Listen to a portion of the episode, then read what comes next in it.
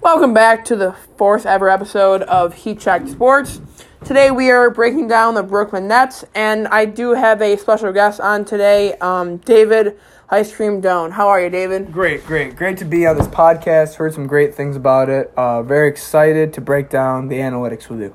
Love it, love, love to hear it. All right, so let's just get right into it. Brooklyn Nets, you know, um, really stepbrother of the New York basketball teams, if we're really going to talk about it like that. Um, breaking in before these seasons, I mean, they went all in years ago on these terrible trades for Kevin Garnett late in his year and Paul Pierce, and that really hurt their team. That messed up their draft picks, messed up what they could be, and maybe they're starting to pick it up now, but who who knows? Totally agree with that. Uh, I'd even take it a step forward. In the early 2000s, they had uh, players like uh, Richard Jefferson, Vince Carter, Jason Kidd. Great team, very exciting in the early 2000s for those uh, that generation. But even after that, you know, they traded away some great draft picks that turned into Jayson Tatum, Jaylen Brown, and many others for the Boston Celtics. But yeah, now we're sitting currently, I would say, a pretty decent team now. Could be why the Celtics are where they are, and why the Nets are where they are. Interesting how that works. All right, so the record before the NBA shut down: thirty and thirty-four, seventh in the Eastern Conference. Um, coached by Kenny Atkinson and then Jacque Vaughn. And then executive Sean Marks, points per game 110, and um, opponents' points per game 111.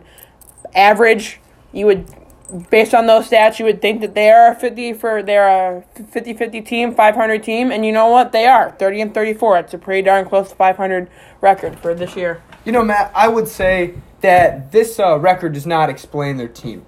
Uh, currently, in the beginning of the season, Kyrie had started a few games. You know, it was getting hot, and they were winning games. But even after that, uh, when Kyrie was injured, remember with his shoulder injury, uh, Caris LeVert stepped up and played a big role in that team. And Out of winning- Michigan, out love of to Michigan, see it. yeah, great player out of Michigan, good college career. Uh, I would say a pretty decent uh, NBA career. But Caris LeVert stepped up big when they were running the two guards at Spencer Dinwiddie and Caris LeVert. I think they were having great success. And Caris LeVert is a great guy, loves to share the ball. I would say a great playmaker. Spencer Dinwiddie's a, I would say, above average shooter. Spencer Dinwiddie, yes, of course. Yeah, of course. Great nickname for him. All right, so let's break down into the roster here. We got, as of course we said, Spencer Dinwiddie. We have Taurean Prince.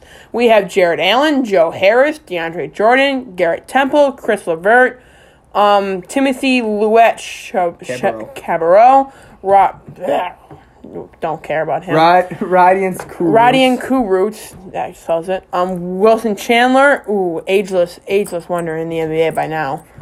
Kyrie Irving, Nicolas Claxton, um, Kevin Durant, Tyler Johnson. Really, really overall team. I mean, you got two studs right there, Kyrie Irving and Kevin Durant. Everyone thought that they were both going to sign their matches with the net with the near Nets of the offseason, and the Nets got them. They swung it around.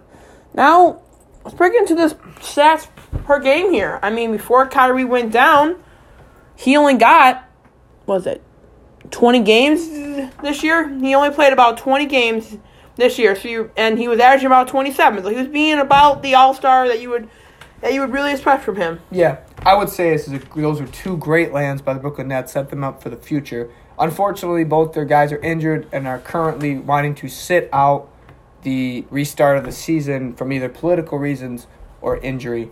I think that's a great idea. Either way, coming from them, they're a great team, but it's really the smaller guys that I find huge for them. They have a great guard set, including Spencer Dinwiddie, who at this point is averaging 20 points per game and seven assists, which is a great point guard. 20 and seven, you could get, you know, that's a lucky to land. And he's younger than and he's younger than Kyrie Irving. Correct, correct. I would also say they have another good, as I said before, Caris LeVert.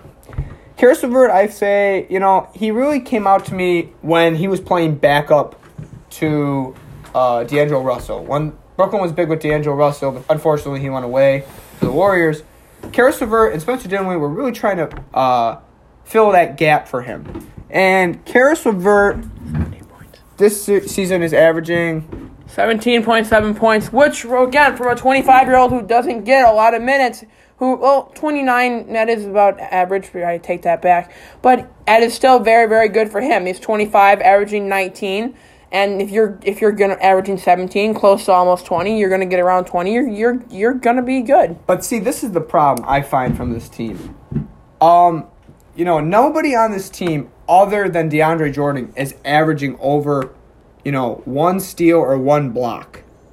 That is true. The defense is there. I mean, Jarrett. I mean, you could argue that Jarrett Allen would be your only defensive, and DeAndre Jordan.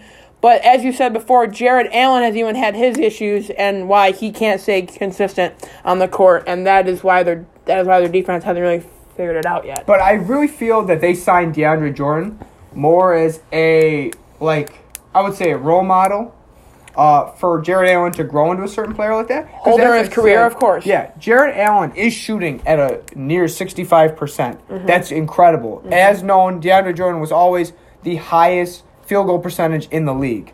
Currently, he's sitting at 66%, and that's great because DeAndre Jordan can teach, you know, selective shots, you know, smart IQ plays, when to shoot as a center. You know, this team's really built around small play.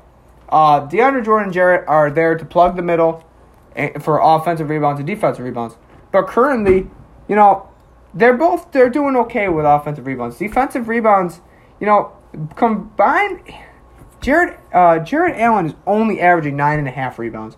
To me, I don't find that enough. He's a seven foot center, you know, seven three with the afro. But you know, I find it a little bit, you know, embarrassing to be only averaging 10 rebounds as a seven footer.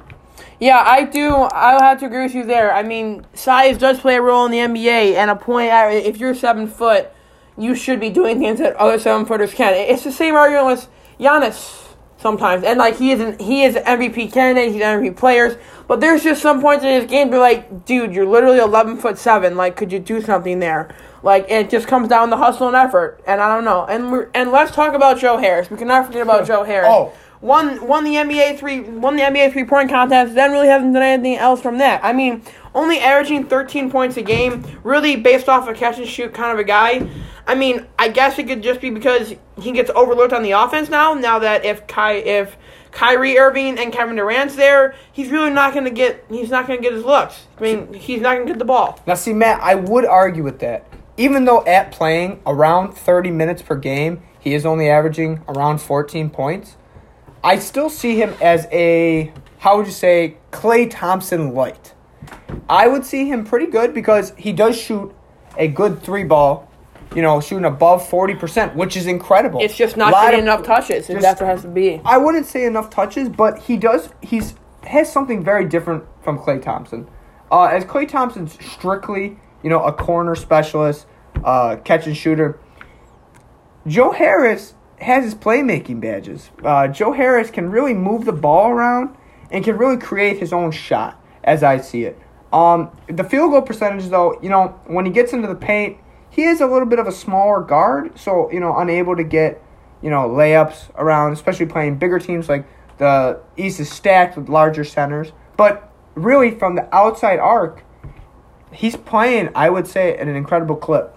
if he's trying to be like Klay, if you're trying to be like Klay Thompson you're, and you're trying to model him around there, then it could be just touches. It could be he's not getting the ball enough, or it could be the fact that Klay Thompson has, I mean, I would argue Klay Thompson has better surrounding players. I mean, granted, when he was in his prime, they were still all star teams, and he was playing well. But like you said, Klay Thompson could still dribble, and Klay Thompson is an absolute shooter, and he's got the ball. And it's Joe, and it really is. I don't think Joe Harris shooting the ball enough because if he's shooting at a, because you look at his percentages, like you said, he's shooting the he's shooting the three ball at over a four percent clip. The issue is he can't. The issue is not he can't hit it. The issue is the ball is not getting him enough in those opportunities, or he's just not taking the, the shots that he could really perform well in. Uh, yeah, I would definitely totally agree with that. But there's also something I uh, forgot to mention earlier. Even though he is shooting only at a 47% field goal percentage, his efficiency field goal percentage is well over 55%. I would claim that's great because that shows um, his intelligence and IQ of when to shoot the ball. So he really understands his role, and I feel like he's a very uh, team oriented player. He's there for the ride. He wants to win. He wants to see his team do well. He understands that you know they have big players that want to take their shots, have to create their shots. He stays that little open and creates He's his own um, space. he's definitely going to have to be their sixth man. I would have to assume he's going to be a, a very good player off the bench. Who they're going to have to re- rely on when when Kevin Durant comes back Right. and all these players get off of of the injuries. He's going to have to move to the bench, and I don't think he's going to really care about that. I think he's going to, like you said before. I don't I don't see him to have a big ego. I think he's not really going to have an argument. No, like no with with the NBA opening back up again. I mean, they're going to be back in it. They were invited back into this new format that they're doing, and it's kind of sad that you're four games under 500 and you're still seventh in the Eastern Conference. You're going to be able to get into the playoffs. That is, again, testament to a weak Eastern Conference. That's a whole other topic. And really, this season is not to be what the Nets should look for. I mean, the, the Nets are upside. You you haven't had Kevin Durant play. You haven't had Kyrie Irving play. The Nets are really focused on next year. This year, they'll they'll they'll get in, and if the season goes on, hopefully, if there's no more uptick in COVID, there will they'll be bounced in the first round. They won't go much where. I mean, there's they're a good team, but without Kyrie Irving and Kevin Durant, there's no stars that, that take you somewhere in the playoffs and win you games in the playoffs. Because in the playoffs, you're you're you are you are playing good teams in a row for a seven game for a seven game series, and you're not just playing bad teams. So like you're so like in the regular season, your record gets inflated. Oh wow, I'm good. You have to play good teams for seven game series, and they're just not going to have it. See, I totally believe in that too, Matt. But I really feel that they're just pushing and they're really all finding themselves and finding their niche right now so they can show and demonstrate to Kyrie and Kevin that these guys can hit their shots. They can create without having to play off ball. I really feel this demonstrates, um, you know, like I was saying earlier, the higher IQ to those players. You know, they're trying to earn their respect. Kyrie, you know, is honestly someone it's really hard to be on a team with. He's very self oriented, a little bit of a selfish player, really likes to create his own shot. Don't get me wrong, very special player at that. Kevin, uh, more lower temperament, he does like to play with another star. He's very easily pl- coming from, you know, teams like Golden State and Oklahoma. He's used to playing around other stars. He's used to arguably he wanted to move. I mean, you know, you can call him a snake or whatever, but arguably he just wanted to move so he can be around more stars. Right. And that's why I think he did want to go to um, Golden State because he saw the opportunity to play with stars like Steph Curry and Klay Thompson. Call him a snake or whatever, but he likes to play with other Right. stars. So he's a more fitting of a team guy. I mean, you can call what you will, but he's more fitting of a team guy. Now we're talking about Kevin Durant here, off that terrible, terrible injury, a torn, was it Calf. torn, torn Calf. calf. or Achilles, something like yeah. that. It's a really scarring injury, and will he be the player that he is that we're used to seeing Kevin Durant play, or will he have so much of a drop off? That's what I'm really trying to concern here. Now, see, Matt, I uh, personally I believe that he won't have that much of a drop off, even coming off injury. He's a player that is very well at creating his own shot, incredible shot maker with a long wingspan, and you know, claims that he's at six nine, but we all know he's close to a seven footer. Great rebounder, and you know has an uh, underrated passing ability. People don't understand that Kevin Durant is actually a great playmaker. Just you know, usually is more of a guy that's dependent on getting his shots. Kevin Durant has a long wingspan, um, so when he jumps, the other guy has another three inches to reach to even block his shot. Uh, to interrupt it, I understand, but it's hard to really block Kevin Durant's shot, being how tall and lengthy he is. No. Uh, similar to a friend I have, uh, especially in pickup ball, very hard to block his shot because he's very long. lengthy, lengthy arms. Now, when we're let's talk about Kyrie Irving. Now, he started with the Cavs. He won that ring with the Cavs and LeBron back in 2016. We all we all know that finals run a little bit too well. But other than that, he's been around other stars, and yet he still hasn't. He still hasn't found it. He still hasn't found what he could do, or he still hasn't found the right chemistry.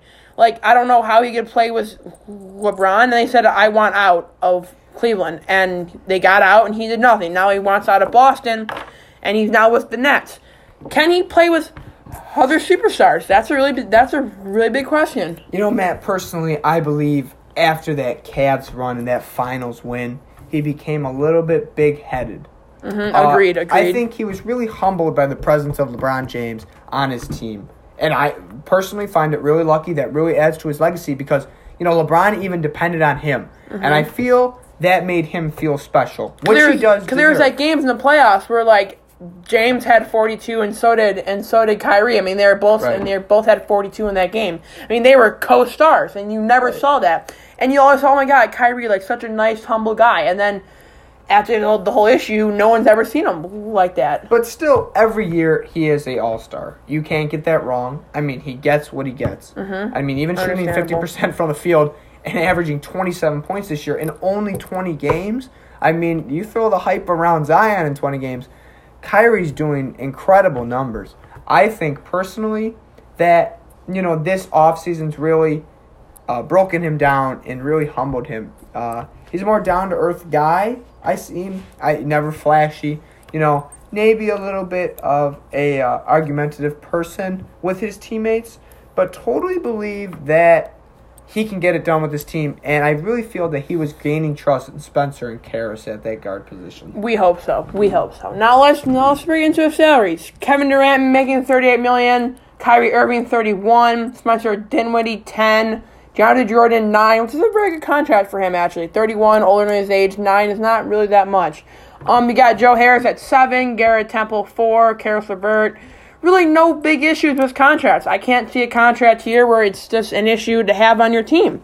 Um, now you want to talk about cap space. Um, again, they are under the cap as well by 17 million, so they will have to pay the tax.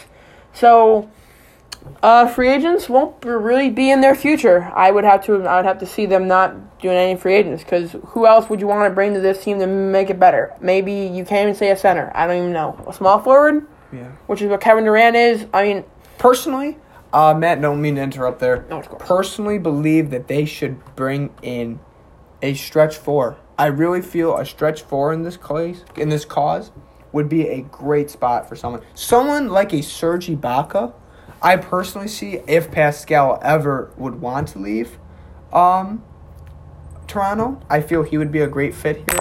This team wants to win. I don't think Toronto's gonna let Pascal go. I mean, No, you see him; him he's walk. he's Yeah. young. I mean, that that I mean that's the guy you want to build around in Toronto. I mean, Kyle Lowry's old, so Pascal's all they have to build around. Right, right. Well, this is something I also wanted to bring up.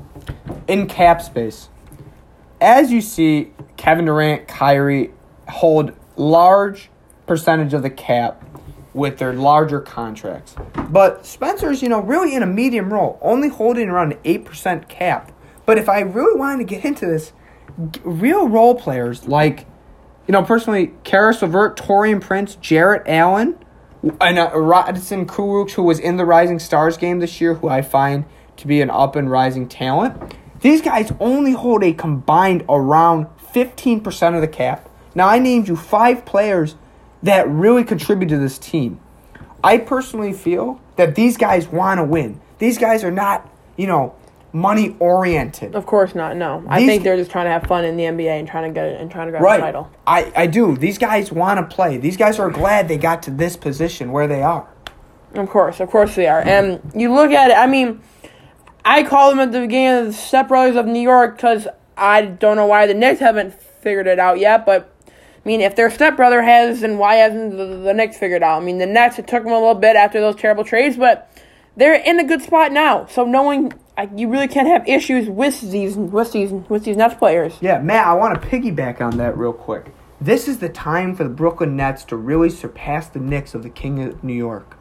They really have a chance here. With the Knicks, you know, not doing well, which we'll bring up in other podcasts, um, with the Knicks not doing as well, this is really the time for the Brooklyn Nets to really shine. This is their time to show I'm the big brother in New York. I can do this. I'm in a big market myself. It doesn't matter that you're the Nets and you play at and you play at MSG. Like they're still, and we play in a hockey arena. Like it, it means Hey, nothing. Hey, the Barclays Center is bumping, man. That's all I got. Barclays. Center is absolutely incredible. It is beautiful to see.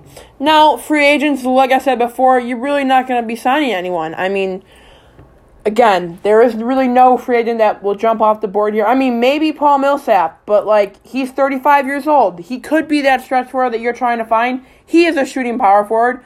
But yeah, this year he was making $30 million, and obviously that's a lot. That is a lot to have a $30 million contract for a 35 year old. So I don't know. He'd have to come in. He'd have to come in on a very, very team contract. I mean, if we don't have this, then Really, no issue there. I mean, you bring in the more um, DeMar DeRozan. I see him going back to Toronto. Actually, there's no way that he doesn't find his way back to Toronto by the end of the year. So I don't see him going anywhere else. Um, Andre Drummond, he just actually put up his player option to stay with the Cleveland Cavaliers the other day, so there really is no issue there. Um, centers, Hassan Whiteside, I mean, 31, you can't play him as a power forward, so there's no reason to bring him in.